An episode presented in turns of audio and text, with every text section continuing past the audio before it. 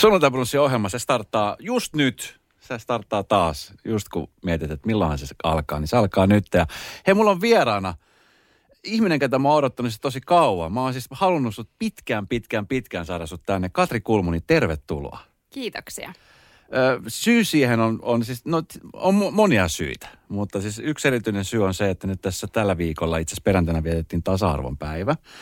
Ja, ja tota, niin kun sä olet politiikassa mukana, niin varmasti joudut aika usein siihen tilanteeseen, että kun olet nainen, niin joudut vähän niin kuin puolustautumaan. Niin puhutaan kohta siitä, mutta puhutaan nyt siitä, että asteikolla yhdestä kymmenen, niin kuinka paljon sua jännittää haastattelut? No kyllä ne jännittää varmaan normaalisti siellä kasissa. Ja. Sitten jos on jotain oikein kuumottavaa, niin varmaan ysinkin verran. Että me on semmoinen ehkä klassinen jännittäjä. Että kyllä minua yleensä semmoiset haastattelut ja, ja esiintymiset, niin se on varmaan valmistautumista, mm. se, että niihin suhtautuu vakavasti ja sitten se tulee jännityksenä. No, kun poliitikkona olet, niin sähän joudut aika paljon esiintymään. Niin e, eikö siihen ikinä niin kuin totu? Mä mietin itteni siis e, lava-esiintyjänä, kun mä menen spiikkaamaan jotain, niin mä, mä tunnistan kyllä nuo samat oireet, mutta miten sun kohdalla, onko semmoinen asia, mikä helpottuu vuosien saatossa vai paheneeko se sulla? Kyllähän siinä harjaantuu, että se ammattitaito kasvaa ja se oot paljon julkisuudessa, mutta kyllä varmaan joka ikinen niin esiintyvä taiteilijakin aina miettii hetkeistä, että ei nyt ihan takki auki voi mennä sitä omaa numeroaan sinne esittämään ja poliitikkoja ehkä vaivaa tietenkin se, että sitten helposti esitetään poliitikkoa. Vaikka oltaisiin ihan vaan omia itselemme, koska me ollaan ihan tavallisia suomalaisia luottamushenkilöitä, että sitten meille varmaan tulee paljon semmoista, että esitetään jotain, mitä pitäisi olla, vaikka riittää, että on vaan oma itsensä. Hei, sä olet pohjoisesta kotoisin Torniosta. Kyllä. Ja tuota niin, sä oot kertonut, että sun yksi tämmöinen poliittinen esikuva on ollut Paavo Väyrynen. Ja jos mietitään niin kuin poliitikon semmoista niin kuin kuvaa, mitä monella ihmisellä on, niin Paavo Väyrynen aika hyvin asettuu siihen. Niin o, sä jossain vaiheessa oot jossain haastattelussa kertonut, että, että Paavo Väyrynen varsinkin teidän kotikunnassa oli niin iso nimi ja hahmo, että sä odotit tai kuvittelet, että Paavo Väyrynen on Suomen kuningas. niin, tota, mitä mieltä sä olet Paavo Väyrysestä tänä päivänä? Hän on mies, joka siis vaan aina ilmestyy ja ilmestyy ja ilmestyy. Kyllä, semmoisesta sisukkuudestahan kyllä kannattaa ottaa kuka tahansa esimerkkiä hänestä. Että niin monta kertaa, kun on laitettu ruksit yli ja että nyt se on niin kuin loppu, niin aina vaan uudestaan. Että totta kai me tullaan siis Paavon kanssa samasta vaalipiiristä ja mm. naapurikunnista. Toki me ollaan ihan eri ikäluokkaa. Mutta minä olen käynyt sitten koulua siellä Ruotsin puolella, kun tuun sieltä länsirajalta. Ja jotenkin lapsena se oli paljon helpompi, kun alettiin sitten koulussa opiskelemaan. Ruotsissa on tämmöinen kuningas ja se presidenttihän tuntui ihan jotenkin niin kuin vaikealta sanaltakin. Ja, ja sitten mä ajattelin, silloin oli 94 presidentin vaalit samaan aikaan. Suomen puolella oli kauheasti niitä Paavon kuvia joka paikassa. Ja mietin, että no varmaan tämä on sitten tämä Suomen kuningas, kun hän täällä joka paikassa näkyy tien varsilla. Ja toki sen jälkeen sitten tiemme ovat kohdanneet erinäisissä yhteyksissä. Että me aikanaan avustin Paavaa, kun hän oli ministeri. Ja tuota, aina silloin tällöin ollaan edelleen tekemisissä, mutta to, toki se on ollut keskustalaista ja vähän niin kuin surullistakin seurata. Mm. Että sitten tuli kaikkea niitä omia puoluevirityksiä, mutta semmoisesta periksi antamattomuudesta ja sisukkuudesta niin oiva esimerkki. Ja Paavollahan on siellä pohjoisessa myös erittäin merkittävää lastenkotitoimintaa ja mm, toimintaa, että on monessa mukana. Niin ja en mä oikeastaan tiedä yhtä ainuttakaan poliitikko Suomessa, kenestä olisi tehty mukeja. et jos miettii, että kuninkaallisesta on tehty mukea, niin kyllä jos Paavo Väyrystäkin on tehty, niin kun sä oot ollut avustajana silloin aikoinaan Paavo Väyryselle, ja sä oot silloin vähän ehkä nähnyt sitä politiikan pelikenttää, niin onko sun mielestä mihin suuntaan muuttunut niin kuin siltä ajolta niin kuin tähän aikaan? No silloin sosiaalinen media oli ehkä tulossa vasta, että siitä on kuitenkin vuosikymmen aikaa, kun mä olin Paavoa avustamassa ja nouseva tähti ja hyvä sosiaalista mediaa silloin käytti, oli silloin ulkoministeri Alexander Stubb. Silloin oli Facebook. Oli Joo, niin se Facebook oli niin kuin se, se iso isoin. juttu. Joo. Ja onhan sen jälkeen tietenkin varmaan Twitter ja Instagram niin nopeuttanut sitä ja mm. Instagram mm. eri tavalla. Mutta se on jotenkin nopeutunut entisestä. Et uskon kyllä, että Paavo silloin jo pitkään poliittisen uran tehneenä, niin lienee se ollut niin nopeutunut niistä hänenkin aikaisemmista ajoista. Mm. Että eduskuntatyötäkin hoidettiin aikanaan lankapuhelimella ja sitten oli faksi, mutta nythän meillä on koko ajan mm. tapahtuu kansainvälisesti ja pystyy seuraamaan, mitä tapahtuu ympäri maailman. Sä oot siis ihan nuoresta alkaen, niin sä oot halunnut olla vaikuttamassa. Ja jotenkin siis, onko poliitikko ollut siis tämmöinen kutsuma-ammatti? Koska sä oot jossain kertonut, että sä olisit halunnut kirjastohoitajaksi, kuulosti niin, niin ihanalta. Mutta, mutta jotenkin niin kuin mä mietin, mä oon siis haastattellut muun muassa Aleksander Stubia, joka on myös piinkova poliitikko, niin hän sanoi, että, että jos hän olisi tiennyt millaista se on, niin ei välttämättä olisi ehkä tälle, tälle uralle lähtenyt. Niin mitä mieltä sä oot? Kyllähän politiikka on rankka ja raaka laji. Mm. Se täytyy ihan ehdottomasti sanoa. Mutta tuota, minä on vähän semmoista linjaa ehkä edustaa, että me luulee, että poliitikoksi ei niinkään, että jos päättää, että nyt minusta tulee poliitikko, mm. niin ei, kun se on ihmisten luottamuksen varassa. Et sitten kansanedustajiksikin päätyy 200 hyvin erilaista ihmistä ja erilaisilla taustoilla ja se syy, miksi ihmistä äänestää, niin mehän ihan tarkkaan tiedetä, että jos sen joku ratkaisee, niin hän varmaan menestyisi aika hyvin politiikassa. Kysymys on luottamuksesta. Mutta yhteiskunnalliset asiat on kyllä minua kiinnostanut aina.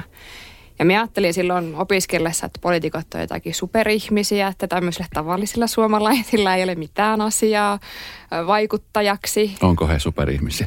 No sitten sehän on se vanha tarina, että sitten huomaa, kun tulee valittua eduskuntaan, niin ensin on tosi innostunut siitä, että mahtavaa ja upeaa, miten on tänne päässyt. Mm. Sitten pian huomaa, että miten nämä muut ovat tänne päässeet, että ihan tavallisia suomalaisia mm. siellä on. Mutta sitten siihen liittyy varmasti se, kun sanoin, että politiikka on raakaa ja raadollistakin, niin sehän on kilpailua, jatkuvaa mm. kilpailua. Ja sitten siinä ollaan omalla persoonalla. Että asioita ei kannata ottaa kovin henkilökohtaisesti. Sen on varmastikin oppinut. Ja tietenkin täytyy olla jotain sanottavaa. Että mm. jos joku ajattelee, että on kiva, että pääsee julkisuuteen tai jotakin muuta, niin kannattaa valita joku muu tie, että politiikassa koetaan muuttaa ja vaikuttaa niihin yhteiskunnallisiin epäkohtiin. Ja ne on pitkiä prosesseja. Jos yrittää kymmenen kertaa, niin todennäköisesti yhdeksän kertaa epäonnistuu ja yksi kerta sitten mm. joku asia menee läpi ja eteenpäin. No hei, sun ura, kun katsotaan sun ura niin kuin tälle statseina. Yleensä jos mulle tulee joku artistihaastattelu, niin me katsotaan aina, että mitä levyjä on tehty ja miten niitä on myyty ja niin edespäin. Niin se on ollut todella, siis se on lähtenyt niin kuin lentoon todella nopeasti. Niin yllätyt sä itsekin siitä niin kuin vauhdista, missä niin kuin mentiin jossain vaiheessa. Että sitten niin kuin kansanedustajasta ministeriksi ja, ja, ja niin edespäin. Niin onko ne ollut semmoisia niin kuin, koska esimerkiksi jos multa kysytään, aika usein kysytään, että mitä, mitä steppejä sä meet, niin ei nyt selkeitä ole, mutta kyllä suurin piirtein. Mutta sitten niin kuin sun kohdalla, niin oliko näitä, oliko nämä stepit ne, mitä just piti mennäkin? jos ne olisi mennyt niin kuin myös siihen suunnitteluun, niin tuskin ikinä olisin päätynyt edes kansanedustajaksi, koska minun niin ennakkoletus oli se, että, että se ei olekaan minua varten. Kyllä minä niin olen aina lähtenyt sitten mukaan muiden ihmisten rohkaisemana ja tukemana ja kannustamana. Ja on tietenkin siitä hyvin kiitollinen, että saan edustaa lappilaisia valtiopäivillä. Se on todella suuri kunnia – se, että on saanut omassa puolueessa luottamusta toimia ministerinä vastuullisissa tehtävissä, niin ne on ollut sellaisia asioita, mitä ajattelen, että ne sattuu hyvin harvalle mm. kohdalle. Mm. Totta kai on kiitollinen, että on saanut tehdä semmoisia tehtäviä. Mutta on ollut myös tosi yllättäviä asioita, että jos olisi kysytty vuosikymmen sitten, että tuut tekemään tämmöisiä tämmöisiä juttuja, niin eihän kukaan osaa ikinä ennakoida tulevaa. Mm. Onko toi kovettanut sua toi politiikka? Politiikassa täytyy ottaa vastaan kritiikkiä. Ja totta kai, kun on julkisessa tehtävässä, niin kaikki he joutuu ottaa vastaan kritiikkiä. Mutta sitten täytyy erottaa se, että, että kunhan se kritiikki kohdistuu siihen asiaan, eikä mm. siihen henkilöön. Että mm, jos kritisoidaan henkilöä, niin se on ehkä politiikassa vähän, koska ei, mä olen niiden asioiden puolesta, ei niinkään se, mm. kuka sitä tekee. Miten kun, mä, siis mä mietin jossain vaiheessa silloin, kun sulla oli varsinkin se piinaviikko. Mä en tiedä, ootko sä, palautunut siitä? Oletko niin kuin, niin kuin ihmisenä, mä mietin niin kuin poliitikkona, niin sit joutuu tietenkin ostamaan sille, että joo kaikki hyvin. Mutta oletko niin kuin ihmisenä, niin mm. se on varmaan jättänyt jotain jälkeensä. No kyllähän tuommoiset turbulenssit jättää aivan ehdottomasti jäljen. Ja välillä tuntuu, että ei niin kuin elämässä ja maailmassa ole mitään kaunista ja arvokasta. Mm. Mutta pikkuhiljaa sitten huomaa, että on hienoja ja arvokkaita asioita. Et on, kyllä ne on rankkoja kokemuksia. Mm. Ja mulle sattui, sattu sen kaltainen niin rankka, rankka juttu, joka totta kai on vaikuttanut ja vaatinut työstöä. Mutta emme varmaan ainoa ihminen elämässä, kelle sattuu rankkoja asioita. Että jos sanoin äsken, että politiikassa monet asiat yhdessä yritetään ja tehdään jotakin lakialoitteita ja koetetaan viedä eteenpäin ja ne aina törmää johonkin juttuun, niin kyllähän semmoiset epäonnistumisetkin politiikassa tai elämässä ylipäänsä on semmoisia, että jos yhdeksän kertaa kaatuu, niin kuitenkin sitten se yksi kerta kannattaa aina jatkaa eteenpäin. Mm. Onko sulla käynyt missään vaiheessa mielessä, että vitsi, politiikka saa jäädä nyt taakse, että nyt, nyt mä lähden tekemään jotain ihan muuta. Tule, tuleeko, mä, mä voisin kuvitella, että varmasti tulee väillä semmoisia fiiliksi, mutta onko ollut tällaisia fiiliksi, että tekisi mieli vaan siirtyä jotain muuta tekemään? Onko se politiikka vielä niin sisällä sussa, että henkeä ja että sä haluat... Se on vähän semmoinen ammatinvalintakysymys. Kaikissa tehtävissä on varmaan hyviä ja huonoja puolia. Mm. Mutta kun me tehdään tätä ihmisten luottamuksen varassa, niin se on aina neljän vuoden määräaikaisuus. Ja olen kyllä ilmoittanut, että jos Lapin ihmiset suo, niin haen jatkaa edelleenkin. Että kyllä minä näen edelleen. On sellaisia asioita, joita haluan muuttaa ja olla mukana vaikuttamassa ja tehdä työtä lappilaisten ja suomalaisten puolesta. Että sen päättää sitten Suomen kansa vuonna 2023, että sen edessä täytyy olla myös tosi nöyrä. Tässä kun puhutaan hallituksesta, niin, niin olit mukana, voisi sanoa, että historiallisessa hallituksessa – jossa, joka niin kuin oikeastaan niin kuin rajoitti pankin ympäri maailmaa. Siis joka paikassa puhuttiin teidän hallituksesta, jossa pääministeri Sanna Marin oli mukana ja teho viisikosta. Niin millaisia fiiliksiä ja tuntemuksia siitä on, koska te olette tehnyt historiaa omalla tavallanne? No historiallisia asioita ei varmaan silloin, kun niitä tekee, niin huomata, että onko tämä niin historiallista vai ei. Että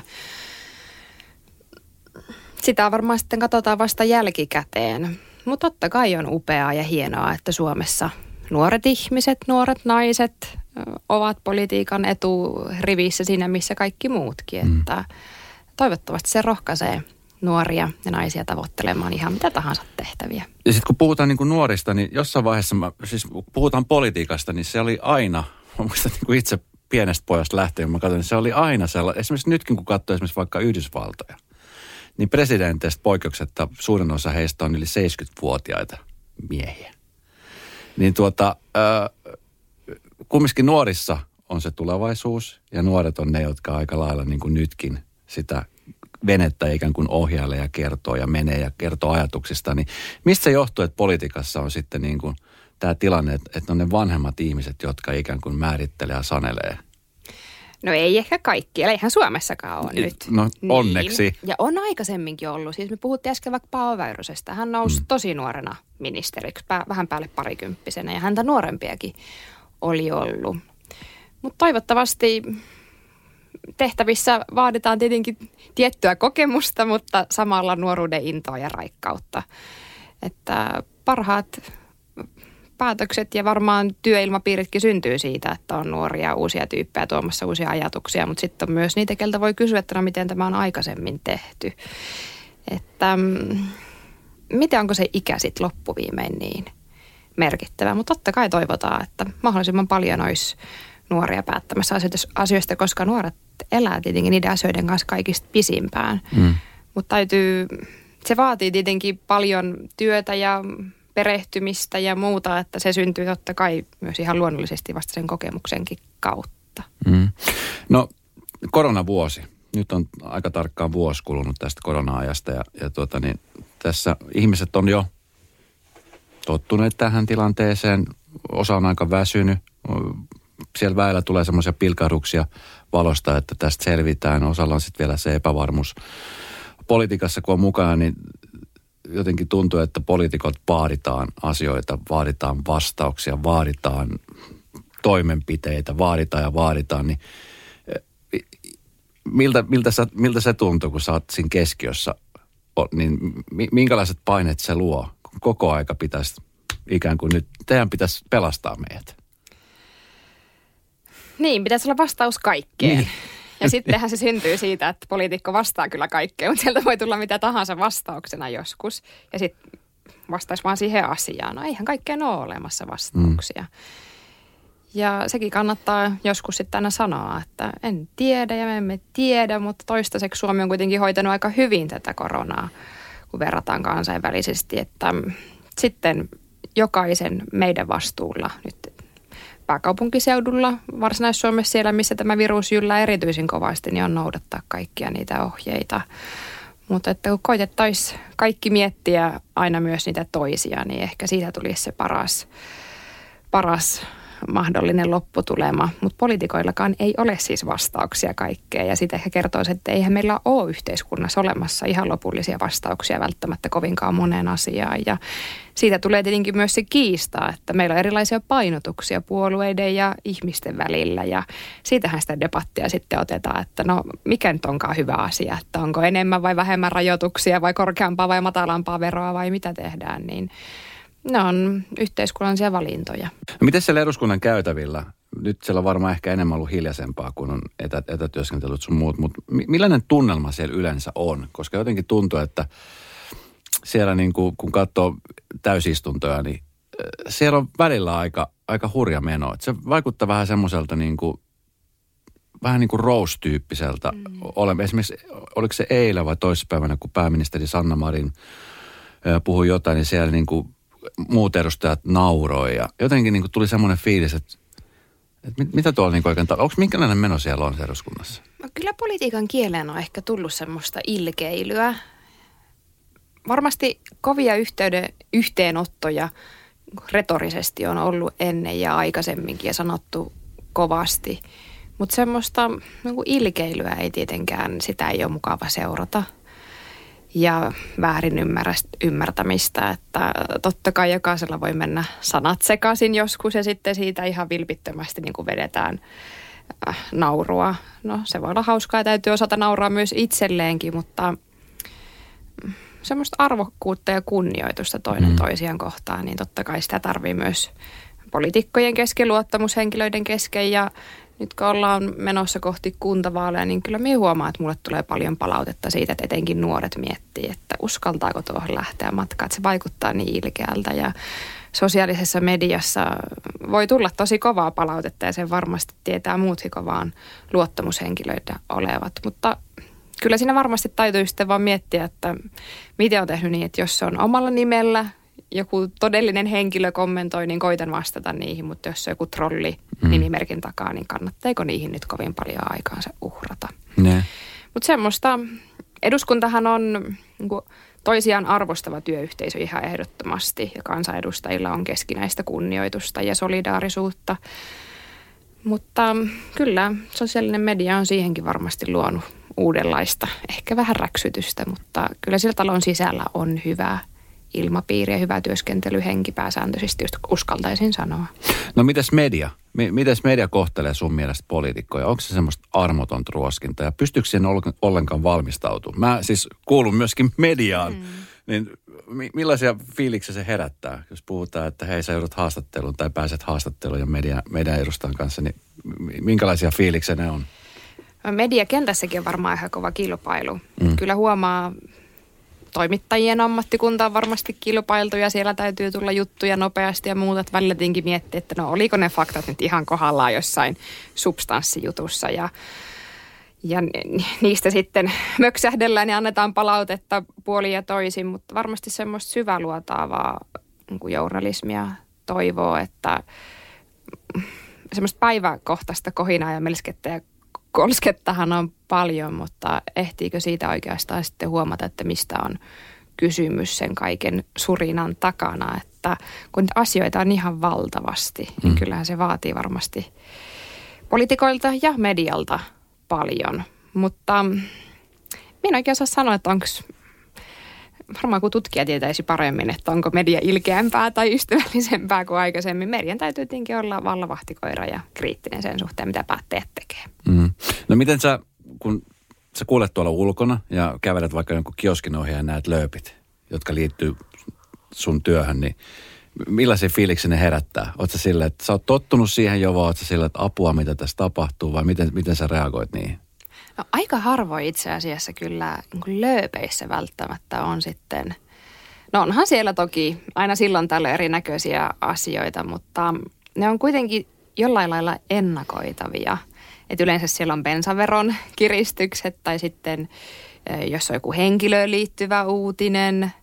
Että kyllä poliitikot tietenkin pystyy ounastelemaan, että mistä voisi jotain lööppejä tulla. Mutta pääsääntöisesti kukaan poliitikko ei varmaankaan halua päätyä löppiin. Kyllä.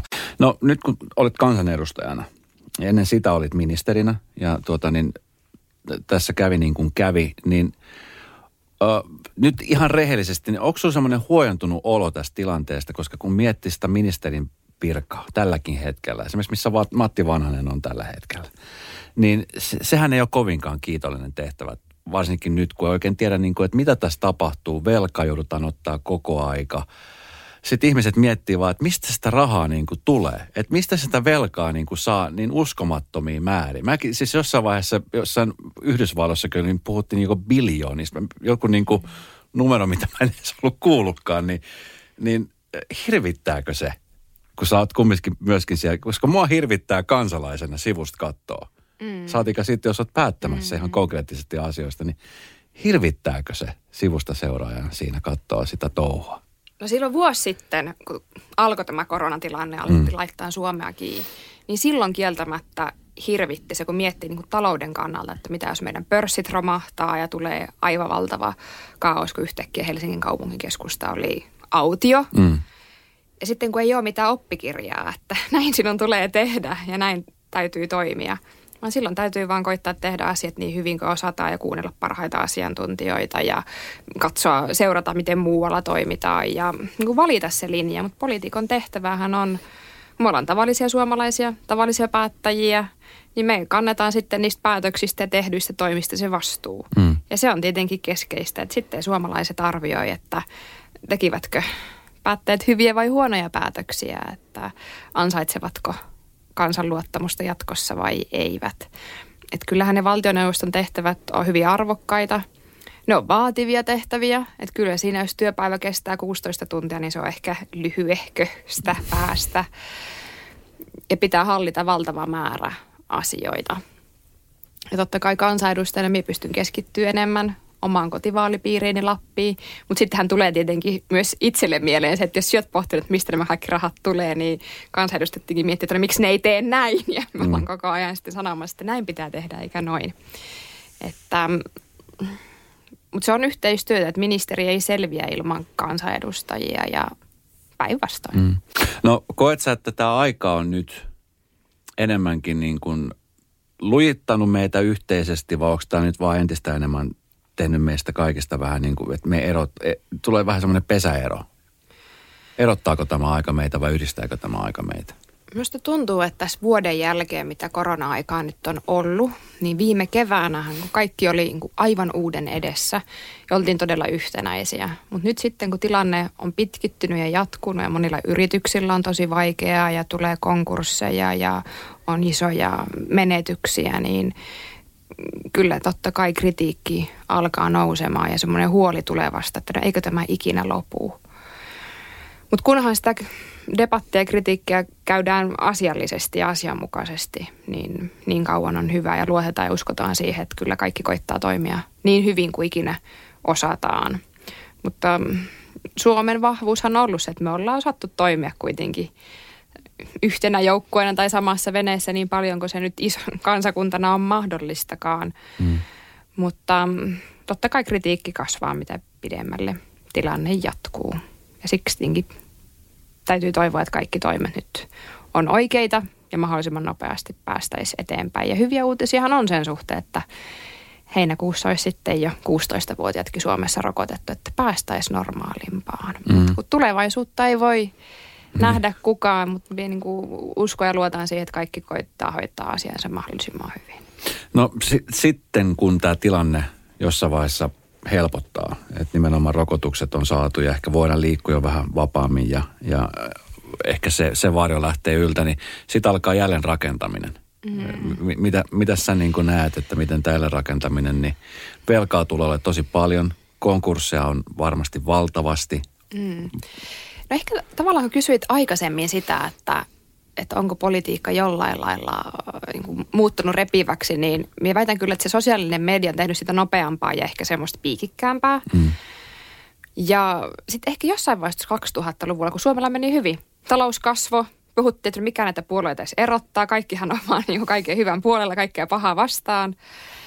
Niin sitten ollaankin huomattu, että meidän taloushan ei itse asiassa ole jatkanut sitä kasvua samalla lailla kuin vaikka Ruotsissa tai Tanskassa, Norjassa, Saksassa, Hollannissa, mitä me monesti verrataan. Et Suomessa ei olekaan sitten tehty jo aikaisemmin, muutama vuosikymmen sitten, semmoisia isoja päätöksiä, mitä olisi tarvinnut tehdä, jotta se kasvu olisi jatkunut. Mm. Et meillähän on paljon matalammat työllisyysasteet, mitä muissa Pohjoismaissa, ja ei ole tehty työmarkkinoihin liittyviä uudistuksia. Ja siksi tietenkin se, että vaikka kaikki maat ottaisikin velkaa, mutta sitten jos ei meillä se talous kehity ja ei tule uusia keksintöjä ja tuottavuutta ja parannusta siellä, niin sitten me otetaan välittömästi velkaa. Ja siinä tietenkin loppuviimein käy huonosti, että mm-hmm. tätä aikaa vähän hallitsee semmoinen... Tuleeko meistä se Kreikka? No pahimmillaan. Että kyllähän, että jos... Ja siinä kysytään tietenkin päättäjien vastuuta, että mm. vastuuta on myös se, että joutuu tekemään epäsuosittujakin päätöksiä. Että eihän se, ei missään ole aina semmoista tilannetta, että voi, menisi vaan hyvin ja tehtäisiin kivoja juttuja. Et sitten pitää osata kertoa, että miksi on välttämätöntä, mm. että tehdään, tehdään tiettyjä asioita, että yhä useampi suomalainen olisi töissä tai jaksettaisiin olla siellä töissä vähän pidempään. Ja ne ei ole aina helppoja mm. juttuja, mutta se on poliitikkojen ja päättäjien vastuuta. Epämukavistakin asioista täytyy pystyä puhumaan ja miettiä, että meneekö ne meidän yhteiset verorahat nyt kaikista järkevimpiin kohteisiin vai onko jotakin, mitä kannattaisi priorisoida jonkun toisen ohi? No, mites sun mielestäni, mi- miten pääministeri Sanna Marin on hoitanut tämän, tämän hallituksen ja tämän ajan, mikä nyt on ollut siis todella haasteellista? No eihän hänkään varmaan ajatellut, että hänestä tulee tämmöisen poikkeusolojen ja poikkeusaikojen pääministeri, mutta hyvin hän mm. pääministeri on toiminut ja hyvin hallitus on selvinnyt. Ja tietenkin miten toivoo, että samalla mietittäisiin sitä, että kuinka me selvitään tästä niin kuin jälkilaskusta sitten, että mä täytyy luottaa siihen, että ne koronatoimet puree ja sitten me päästäisiin kesällä ja normaalimpaa aikaa. Ja silloin tämä niin kuin rahan kylväminen, mitä Suomessa oli toki tehty jo aika paljon ennenkin koronaa, niin se ei ole enää kerta kaikkiaan mahdollista, että sillä Suomelle kyllä käy huonosti. Ja se on loppuviimein sitten suomalaisilta pois, jos meidän talous törmää seinään. Ja se huoli tietenkin siinä on se, että mitä jos yhtäkkiä taloudessa tapahtuu jotain. Nyt kaikki asuntovelalliset ovat tyytyväisiä, kun korot ovat olleet matalia. Mutta mitä jos tapahtuu jotakin yllättää, että korot nousee? Silloin mm. valtion korkomenot nousee, silloin tavallisten asuntovelallisten korot nousee, talous, talous vaikeutuu. Et meillä ei oikein semmoista kykyä vastata yllättäviin tilanteisiin. Mm. Ja sitä kyllä ehkä myös sillä tavalla varovainen tai pahan päivän jollain lailla ennuste, että kannattaisi olla kuitenkin myös kykyä sitten vastata, jos asiat meneekin huonosti. O- Onko käynyt niin, että sä olet työstäkin menettänyt yöunia? On, on, on, on. Vaikka minä aina olen kehuskellut, että minä on tosi hyvä nukkumaan ja voin junassa ja lentokoneessa ja missä tahansa nukkua, mutta kyllä, kyllä siihen liittyy, että on menettänyt myös yöunia. Mi- missä tilanteessa? No omassa vaalipiirissä on ollut semmoisia juttuja, että meillä on semmoinen pieni keskussairaala. Sen puolesta olen kantanut huolta ja sitä on pitänyt taistella, että on saatu luvat kuntoon ja jatkoa sinne. Kyllä semmoiset stressaavat tilanteet, mitkä liittyvät vaikka pääministerin vaihdokseen reilu vuosi sitten. Tai jonkin verran totta kai vaikka koronakriisin hoitoon, kun miettii just silloin, että Helsingin kadut on autiot, että miten ihmeessä me selvitään tästä. Mm. Kyllä semmoiset isot asiat, niin ne tulee kyllä uniin. Sparasitteko te toisianne silloin, kun tämä korona alkoi, niin keskenänne, koska koko aika te olitte niin kuin tähtäimessä? Seurattiin ja katsottiin ja odotettiin ja vähän niin kuin haettiin toivoa. Ja muista joku, joku sanoi mulle tuossa, että kun vähän pääministeri sanoi, että, että hänkin on väsynyt, niin, niin joku sanoi, että se on huono juttu, että pääministeri sanoi näin, että kun hänen nimenomaan pitäisi olla se, joka antaa meille sitä voimaa ja jaksamista. Että jos hän on väsynyt, niin kuvitelkaa ne ihmiset, jotka oikeasti on väsyneitä, niin parasitte sitä keskenään, koska koska tekin olette vain hmm. ihmisiä. Niin, ja pääministerikin on vain ihminen. Kyllä. Se on ihan ymmärrettävää, että häntäkin väsyttää Kyllä. ja joskus harmittaa ja saattaa ottaa päähänkin monet Kyllä. asiat. Kyllä tuota, silloin vuosi sitten, niin jotenkin se oli semmoista hyvin sanatonta viestintää, että oli hyvä hyvä joukkuehenki ja tavallaan luottamus toiseen, että tämä on niin kuin, näin on tehtävä. Mm. Et silloin vaikka aina sanotaan, että on vaihtoehtoja. No olisi varmaan ollut vaihtoehtoja. Virus olisi tullut paljon voimallisemmin Suomeen ja sitten olisi mennyt vielä huonommin. Mm. Niin kyllä me oltiin niin kuin yksi tuumasia ja yksimielisiä. Ja se varmasti helpottaa sitten sitä työskentelyä. Mutta totta kai sitten kun poliitikot riitelee joistain muista asioista, taloudesta tai veroista tai mistä tahansa, niin se kuuluu siihen asiaan, että eihän siinäkään ole mitään järkeä, että jos poliitikot on kaikista asioista aina yhtä mieltä. Että se kovasti sanominenkin kuuluu siihen, mutta kunhan ei mennä sitten henkilökohtaisuuksiin. Mm. mulla aika usein, kun mä lähden töistä ja mulla on ollut hyvä lähetys, mä oon sille tuottajan kanssa, vitsi, että olipas hyvä päivä. Tuleeko sulle usein tällaista, että vitsi, olipas hyvä työpäivä? Että avustajan kanssa on silleen, että jes, kiitti päivästä, oli No hieno. silloin, jos joku iso asia onnistuu ja menee eteenpäin. Kyllä me mietin vaikka alkuvuonna se, että Metsä Group ilmoitti, että he investoi Suomeen valtavan puolentoista miljardin euron teollisuusinvestoinnin, joka sitten sattumalta on myös omalla kotiseudulla, niin totta kai se oli semmoinen juttu, vaikka sillä päätöksellä itsessään enhän mie siihen niinkö Mie en tehnyt sitä päätöstä, mutta me olin mukana niissä kaikissa taustajutuissa vaikuttamassa siihen, että, että oli tiestö ja infra laitettu kuntoon ja firma uskalsi tehdä sen päätöksen, niin kyllä sitten tavallaan se kiitos saattaa tulla tosi paljon myöhemmin mm. vasta.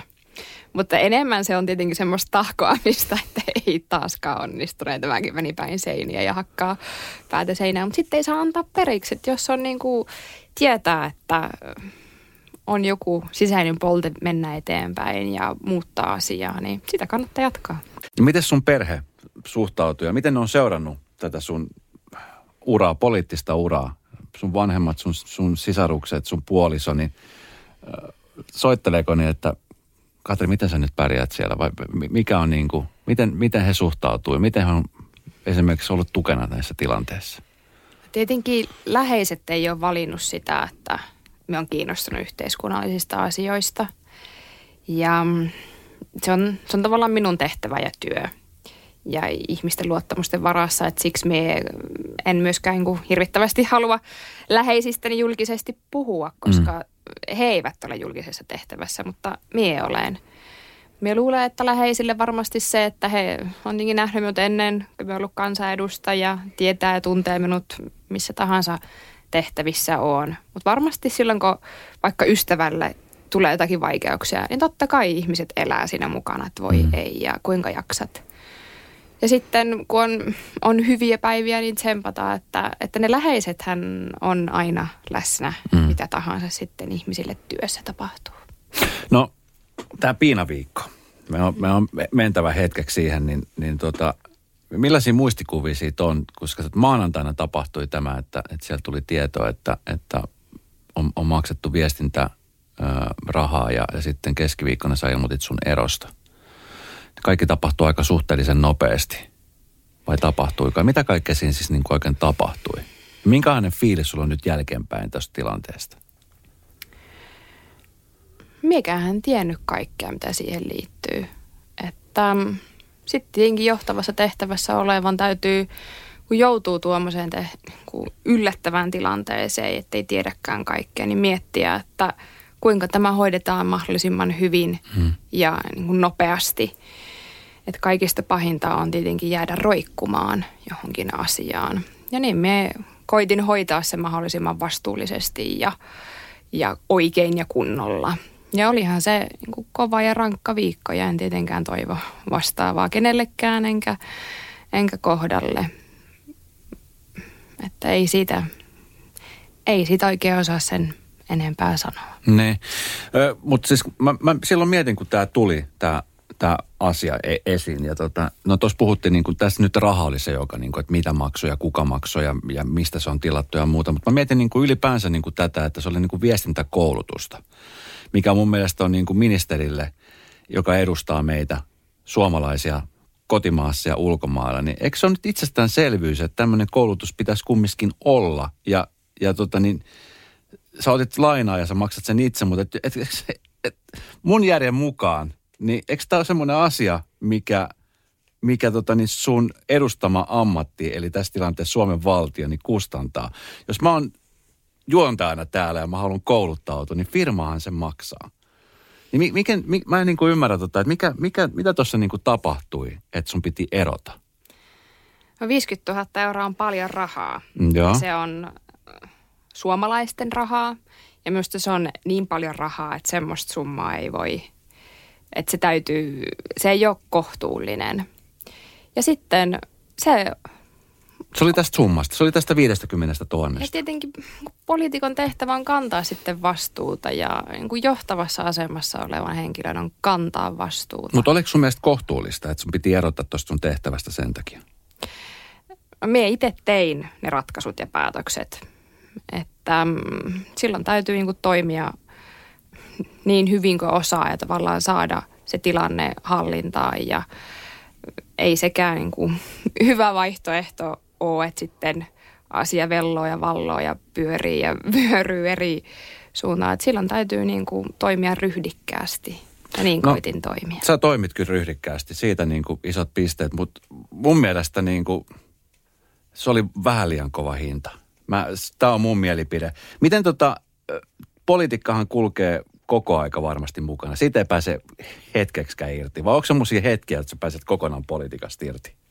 Silloin kannattaa kyllä mennä jonnekin etäyhteyksien tavoittamattomiin ja pidemmäksi aikaa. Että onhan se totta, että kun kuuntelet radioa tai katsot uutiset tai mitä tahansa, niin kyllä ne asiat mieleen tulee. Mm. Onko semmoisia hetkiä olemassa, että sä, ettei ole politiikka? Silloin, silloin kun ei ole, niin mitä sä teet? Nukut. Silloinkin on Niin, unissa. silloinkin tulee uniin jotain juttuja. Mutta totta kai sitten, eh, jos on lomaa, mutta luottamushenkilöt on aina palveluksessa. Tämä on vähän tämmöinen erikoinen ammattitehtävä, työtehtävä, että me ollaan vain luottamustehtävissä. Niin kyllä sitten, jos on muutaman päivän jossain metsässä ilman yhteyksiä, niin sitten alkaa jo miettiä, että onhan sitä muitakin asioita hmm. maailmassa, mutta koska ne on yhteiskunnallisia asioita, niin sitten se helposti miettii, että no mikä se on järven veden laatu ja kuinka tuota, paljon puurakentamista täällä on ollut. Että kyllä se, mutta se on kyllä myös tärkeää luottamustehtävissä oleville ihmisille, että täytyy olla muutakin, koska ajatteluhan helposti tylsistyy, että jos koko ajan niin vaan tekee sitä työhommaa, niin mm.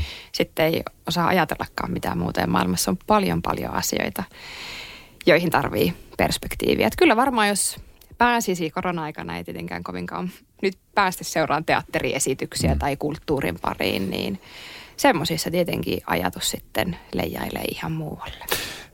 Ymmärtääkseni politiikassa myöskin hyvä valtio on, on kun väillä joutuu tekemään kompromisseja, niin o- oot sä hyvä tekee kompromisseja? Että joutuu vähän kummiskin antamaan per... Näin se on. Siis kyllä, minä luulen, että kompromissi, kyvykkyys ja taidot ei niin kuin minusta jää kiinni. Et välillä tietenkin miettii, tehdään jotakin kompromisseja ja sorvataan ja tuntuu, että no eihän tästä tule. Ei saa niin kuin mitään omaa tavoitetta läpi. Mutta sitten se onkin se, että kaikki vähän joustaa ja antaa periksi. Mutta totta kai puolueella tulee myös semmoisia asioita, jotka on semmoisia, joista ei vaan voi neuvotella. Että ne on niin periaatteellisia, että meille ei joku tietty juttu käy. Niin silloin on vähän vaikea tehdä kompromissia, mutta yleensä kyllä kaikesta pystyy mm. Tekemään.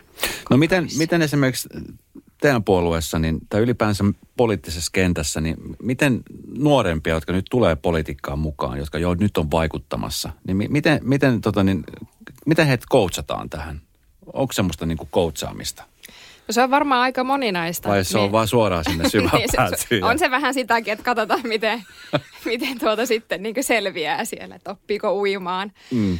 Mutta mm, totta kai nuorisojärjestöt on aktiivisia, koita itsekin käydä puhumassa. Ja tänään huomasin uutisointia siitä, että miten nuoret vaikka opiskelee vähemmän vieraita kieliä. No siihen on ehkä monta syytä, että äh, tavallaan koittaa myös omalla esimerkillä innostaa ehkä kielten opiskelut, siitä voi olla hyötyä. Mm. Innostaa ihmisiä opiskelemaan ja ottaa asioista selvää. Ja, ja niin kuin ei ole mitään semmoista yhtä urapolkua.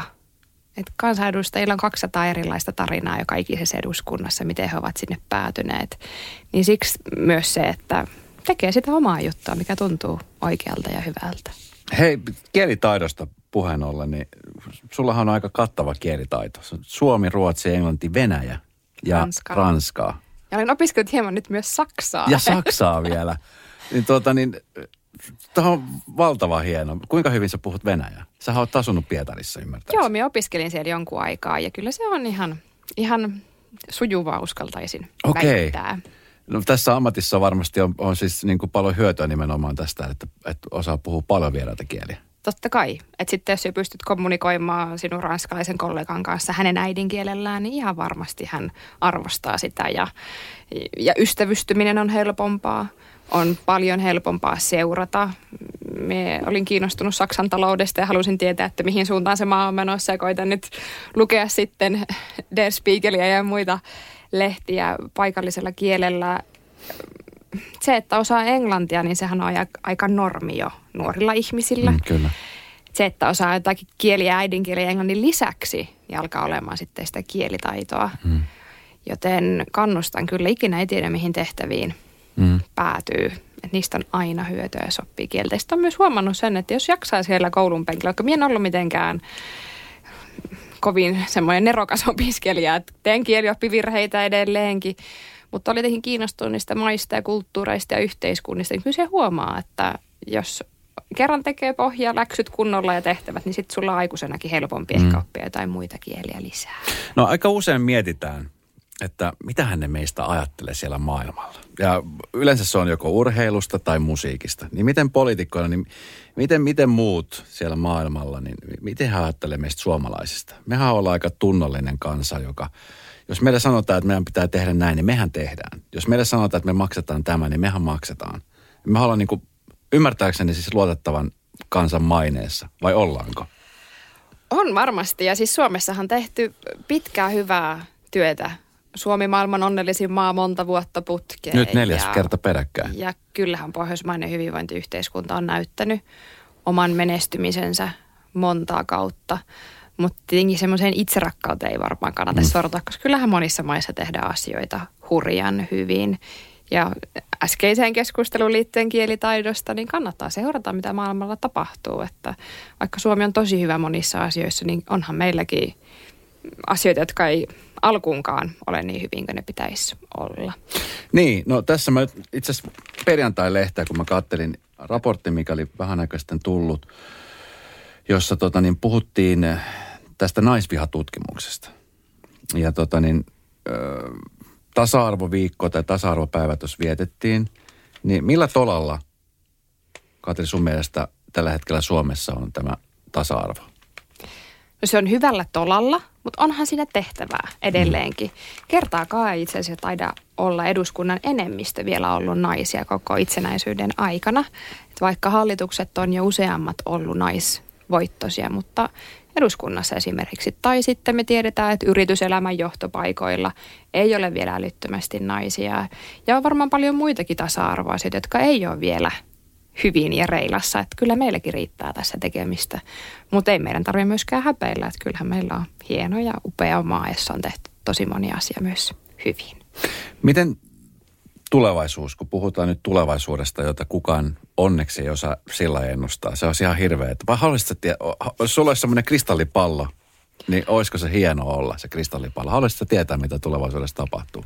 Eikö siitä ole tehty jotakin elokuvia, että miten sitten käy, jos näkee tulevaisuuteen, että sitten alkaa muuttamaan niitä kaikkia ongelmia ja ikäviä asioita, mitä siellä tulee, että että kun osaisi olla semmoinen niin kuin avarakatseinen ja nähdä kauas, niin se varmaan on hyvä. Mutta haluaako sitä sitten loppuviimein tietää, että mitä hyvää ja mitä huonoa tulee tapahtuu, niin ehkä ei.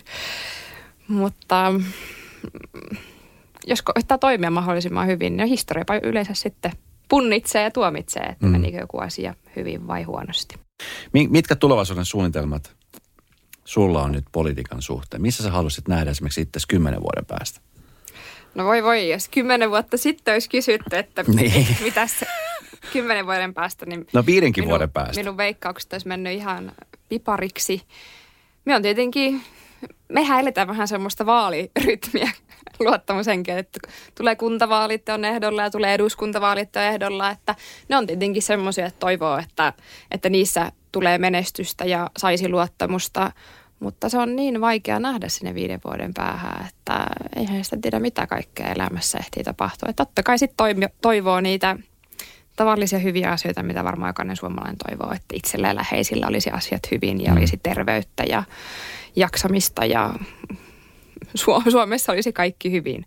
Ja totta kai niin kuin omassa työssäni toivon, että, että meidän ei tarvitsisi puhua sote-uudistuksesta viiden vuoden päästä samalla lailla kuin nyt tai oltaisiin päästy taloudessa järkevämpään suuntaan, oikeaan suuntaan, että oltaisiin menty myös eteenpäin asioissa. No kun mietitään niin kuin tätä velkataakkaa, mitä nyt kannetaan, niin mulla on 11-vuotias tyttö, niin mä en tiedä, että maksaako vielä edes hänen lapsen lapsensa tätä velkaa. Se antaa perspektiiviä. Just näin kymmenen vuoden päästä sinun tytär voi olla valtiopäiväedustaja tai, tai mitä tahansa. Ja siksi tietenkin ne päätökset on aina niin kovin kauaskantoisia. Ja siksi jotakin velkarahaa on helppo ottaa ja pumpata ja menee lujaa, mutta jos tapahtuu jotakin yllättävää, eihän kukaan osannut nähdä finanssikriisiä, siitä seurannutta eurokriisiä. Ja se olisikin niin tärkeää, että silloin hyvinä aikoina, sehän on Suomen ongelma, että vähän, että me ei silloin edellisen vuosikymmenen aikana oikein tehty sitten, kun oli vähän parempi aika, niin ei tehty niitä vaikeita juttuja, koska hän kriisiaikana kukaan pysty mitään kovin vaikeita asioita tekemään. Että muistettaisiin hyvänä aikana tehdä niitä uudistuksia, jotka voi olla raskaita ja vaikeitakin, että meillä on sitten mahdollisuutta ottaa iskua vastaan ja puskuria, jos tapahtuukin jotakin yllättävää. Ja se on minusta niin kuin vastuullisuutta mm. sinun tytärtäsi kohtaa, että sitten kun hän äänestää ja hän on päättämässä asioista ja hän on työelämässä, niin hänelle ei tulisikaan vaan niin kuin meidän jättämää mm. konkurssikypsää valtiota eteen, vaan pystyisi saamaan asiat paremmassa kunnossa. Ja siksi täytyy paitsi olla kiitollinen aina niin edellisille sukupolville, mutta ajatella niitä tulevia, että he pärjää. Jos sä et olisi politiikassa mukaan, niin mikä se olisi se, se toinen ala tai ammatti, mikä sua kiehtoisi? No, minä olen opiskellut kansainvälisiä suhteita. Että kyllähän me kansainvälistä politiikkaa seuraa ja kansainvälistä taloutta. Että silloin opiskeluaikana, kun olin päässyt sitä lapsuuden ihane ammatista kirjastohoitajasta, sitten huomasin, että minusta ei kyllä informaatikoksi ole. Että se, oli, se vaikutti kuitenkin liian monimutkaiselta ja vaikealta ja maailma viehätti ja kiinnosti ja vei mukanaan, niin toivottavasti semmoisten asioiden kanssa voisi työskennellä. Mutta minä olen tosi kiitollinen, että saan tehdä suomalaisten eteen työtä ja ihmiset päättää sitten aina, että kuinka pitkää luottamusta on. Tuota, niin, tuossa oli jossain vaiheessa, kun tuli uutinen siitä, että, että nyt niin kuin, tanssiminen ja laulaminen loppuu ravintoloissa. Se oli monelle sellainen, niin kuin, että tämäkin vielä. Milloin Katri Kulman on viimeksi laulanut ja tanssinut ravintolassa? Tornion hotellissa. Oletko käynyt muuten Tornion hotellissa? No kyllähän siellä on tietenkin tullut vietettyä erinäisiä iltoja ja laulettua ja tanssittuakin, mutta nyt täytyy kyllä tunnustaa, että siitä on kyllä aikaa. Että se viime syksynä, kun oli semmoinen hetki, että oli auki, ja. sai tanssia ja laulaa, niin kyllä silloin käytiin yhdessä karaoke-paikassa turvavälein ja siellä, siellä laulettiinkin, mutta sitä ennen ei kyllä tule mieleen. Eikä sen jälkeen, että Mutta kerran sä, vuodessa... sä lauloit kans? Joo, kyllä. Mikä on se bravuuribiisi, minkä, minkä kulmuni vetää, kun pääsee lavalle? No täytyy tietenkin mennä kotiseuturakas ihminen ja. ja paljastaa se nyt tässä. Ja. Siis olet ehkä kuullut Suomen Euroviisu-edustajista aikana 90-luvulla yhteistä nimeltä Kätkät. Joo, tulee sieltä. bye bye baby, kyllä, baby goodbye. Kyllä, Eikä. koska he tulee Torniokilaaksosta, samoilta huudeilta, niin kyllähän se on aina niin semmoinen kotiseuturakkauden riemuvoitto. Se on kova. Kova. Miten, mut kun sä oot, e, sä oot, mä voisin kuvitella, että ihmiset kääntyy. No varmaan siis Tonossahan sut tunnetaan ja tiedetään. Mutta jos sä, saat olla rauhassa, jos sä haluat mennä kavereiden kanssa vaikka hieman ulkoilemaan, niin joutuuko miettiä ja katsomaan, että mit, mitä saa tehdä, mitä ei saa tehdä, jos mä nyt laulan, niin joku kuvaa ja se lähtee seiskaa ja No näinhän sinne varmasti käy. Niin. Että sillä kannattaa toimia, että se voi olla sitten se kuva Salanimellä, salanimellä laulat. Mutta tuota, kansanedustajat aina palveluksessa. Mm. toki kannattaa käydä välillä katsomassa, että minkälaista se yöelämä on. Ja, ja tuota, mehän alkoholilainsäädäntöhän puhututtaa paljon ja ravintoloiden aukiolla. Ja Kyllä. tietenkin täytyy tietää, mistä on, mistä on kysymys, mutta kansanedustajien täytyy osattiinkin myös käyttäytyä. Että, niin kyllä. Että ei kannata sitten olla – olla seiskassa sillä tavalla, että tulee huonoja kuvia. Kyllä. Ja niitä esimerkkejä on kyllä teidänkin talosta tarjottu ihan hyvin, ihan riittävästi. Tähän loppuun vielä, niin mulla on tämmöinen piparipurkki, jossa on kätkätin laulujen kaikki sanat. Ei, vaan siis tota, tässä on kysymyksiä, niin ota kaksi kysymystä sieltä ja luet ne ääneen ja vastaat niihin kysymyksiin niin kuin tuntuu. Ai bye bye baby, baby goodbye. Vitsi, yllättävä. Voiko sen esittää toiveen? Todellakin me laitetaan soimaan. Tuota, tämä ensimmäinen kysymys on, että minkälaiset asiat pelottavat sinua? No, henkilökohtaisesti totta kai varmaan pelottaa, että mitä jos kaikki asiat epäonnistuu ja menee pieleen ja sairastuu ja on epäonnea. Pelottaa totta kai myös niin kuin laajemmat asiat, mitä jos se työ, mitä me tehdään, ei onnistukaan, että Suomen taloudella menee kuitenkin huonosti ja kaikki asiat menisikin jotenkin pieleen. Että kyllä minua semmoiset asiat pelottaa mm. henkilökohtaisesti ja sitten niin kuin yhteiskunnallisestikin. Oletko tota niin, ootko enemmän positiivinen vai oletko semmoinen realistinen vai negatiivinen?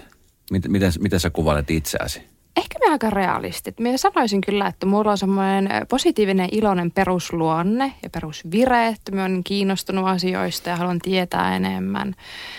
Mutta sitten niin kuin tietää, että maailma on monimutkainen, että se ei pelkästään sillä, että on iloinen ja hyvä meno, niin asiat ei muutu. Mm. Ja välillä kato, mä oon tämmöinen poliitikon vastaus, myös niin kaikkea näistä. Välillä olen taipuvainen myös niin melankoliaan, mutta koitan välttää sitä, koska se jotenkin syö ihmisen mieltä, että jos koko ajan vaan marmattaa ja kaikki on huonosti ja niin kuin se pimeys syö sielun jollain mm. lailla.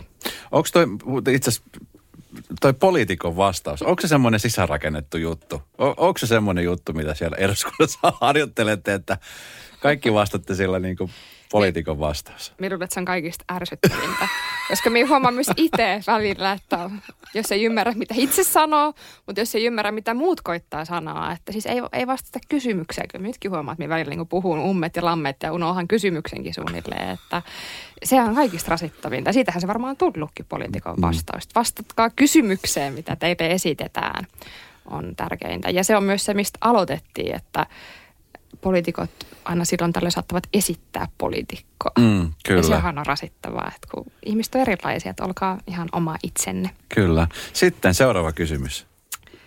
Missä näet itsesi kymmenen vuoden Ai, päästä? se tuli sieltä. Mutta sä, sä sanoit, että se on yllätyksiä täynnä se. Niin, kai ei voi tulevaisuuteen nähdä. Niin. Sitten toivoo tietenkin, että Suomessa olisi ne asiat vähän paremmin ja, ja tuota, myös itselleen läheisillä asiat olisivat hyvin. Kun sä näet itse telkkarissa, iltauutisissa, niin tunnistat sä itse sieltä? Onko on, siis, Katri Kulmuni kotona täysin erilainen kuin Katri Kulmunen politiikassa? No kannattaa tietenkin laittaa noin niin kuin ehjät vaatteet päälle, eikä tämmöisissä risasissa verkkareissa liikkua, mutta kyllä minun väittäisin, että me aika samanlainen mm. olen. Totta kai uutisklipeissä ja muissa, niin et sen kovin persoonaa ehkä ehdi siinä – esille saada ja tuoda. Mm, ja on varmasti hyväkin, että koittaa sitten niitä jollain lailla ehkä kulmia silottaa, mutta toisaalta ihmiset on aina hyvin kiinnostuneita siitä, että no, minkälaisia ne oikeasti on. Että on, eihän kukaan kotona aina semmoinen mm. asiallinen ja kaikki mm. menisi aina hyvin, vaan sitten kotona välillä hermostutaan ja huudetaan ja itketään ja nauretaan. Että mm. semmoisia uutisklippejä tietenkin harvemmin poliitikoista saa. Paitsi ehkä Italiassa välillä. Hei tota, kiitos kun tulit. Pelkkää hyvää ja tulevaisuudessa pelkkää iloa ja, ja jaksamista ennen kaikkea, koska tota, niin jotenkin tuntuu väellä, että meiltä ihmisiltä unohtuu se, että, että te olette vain ihmisiä ja jotenkin ehkä odotetaan semmoisia niin ylisuorituksia. Niin kaikkea hyvää. Minkälaiset terveiset haluaisit lähettää Radonovan kuuntelijoille? Nyt tässä kuntavaalit lähestynyt, nyt toki siirtyi tämän, tämän jutun takia. Mutta tota, niin, minkälaisia tervehdyksiä? Varmasti samankaltaisesti. Kiitos lämpimistä ja kauniista sanoistasi. Ja epäilemättä haluan toivottaa niitä myös kaikille kuuntelijoille. Että tietenkin mie ajan Lapissa pitkiä etappeja ja on satoja kilometrejä, niin tunnustan radionova aika usein, yes. usein yes. soi, että sieltä tulee tuota, hyviä biisejä, joiden mukana osaa ja pystyy laulamaan, mutta tuota, me toivotaan kyllä suomalaisille jaksamista, mm. että vaikka korona on vienyt voimat varmasti kaikilta, niin jaksetaan vielä vähän. Ja uskoa siihen, että kyllä tulevaisuus kantaa. Kiitos. Kiitos.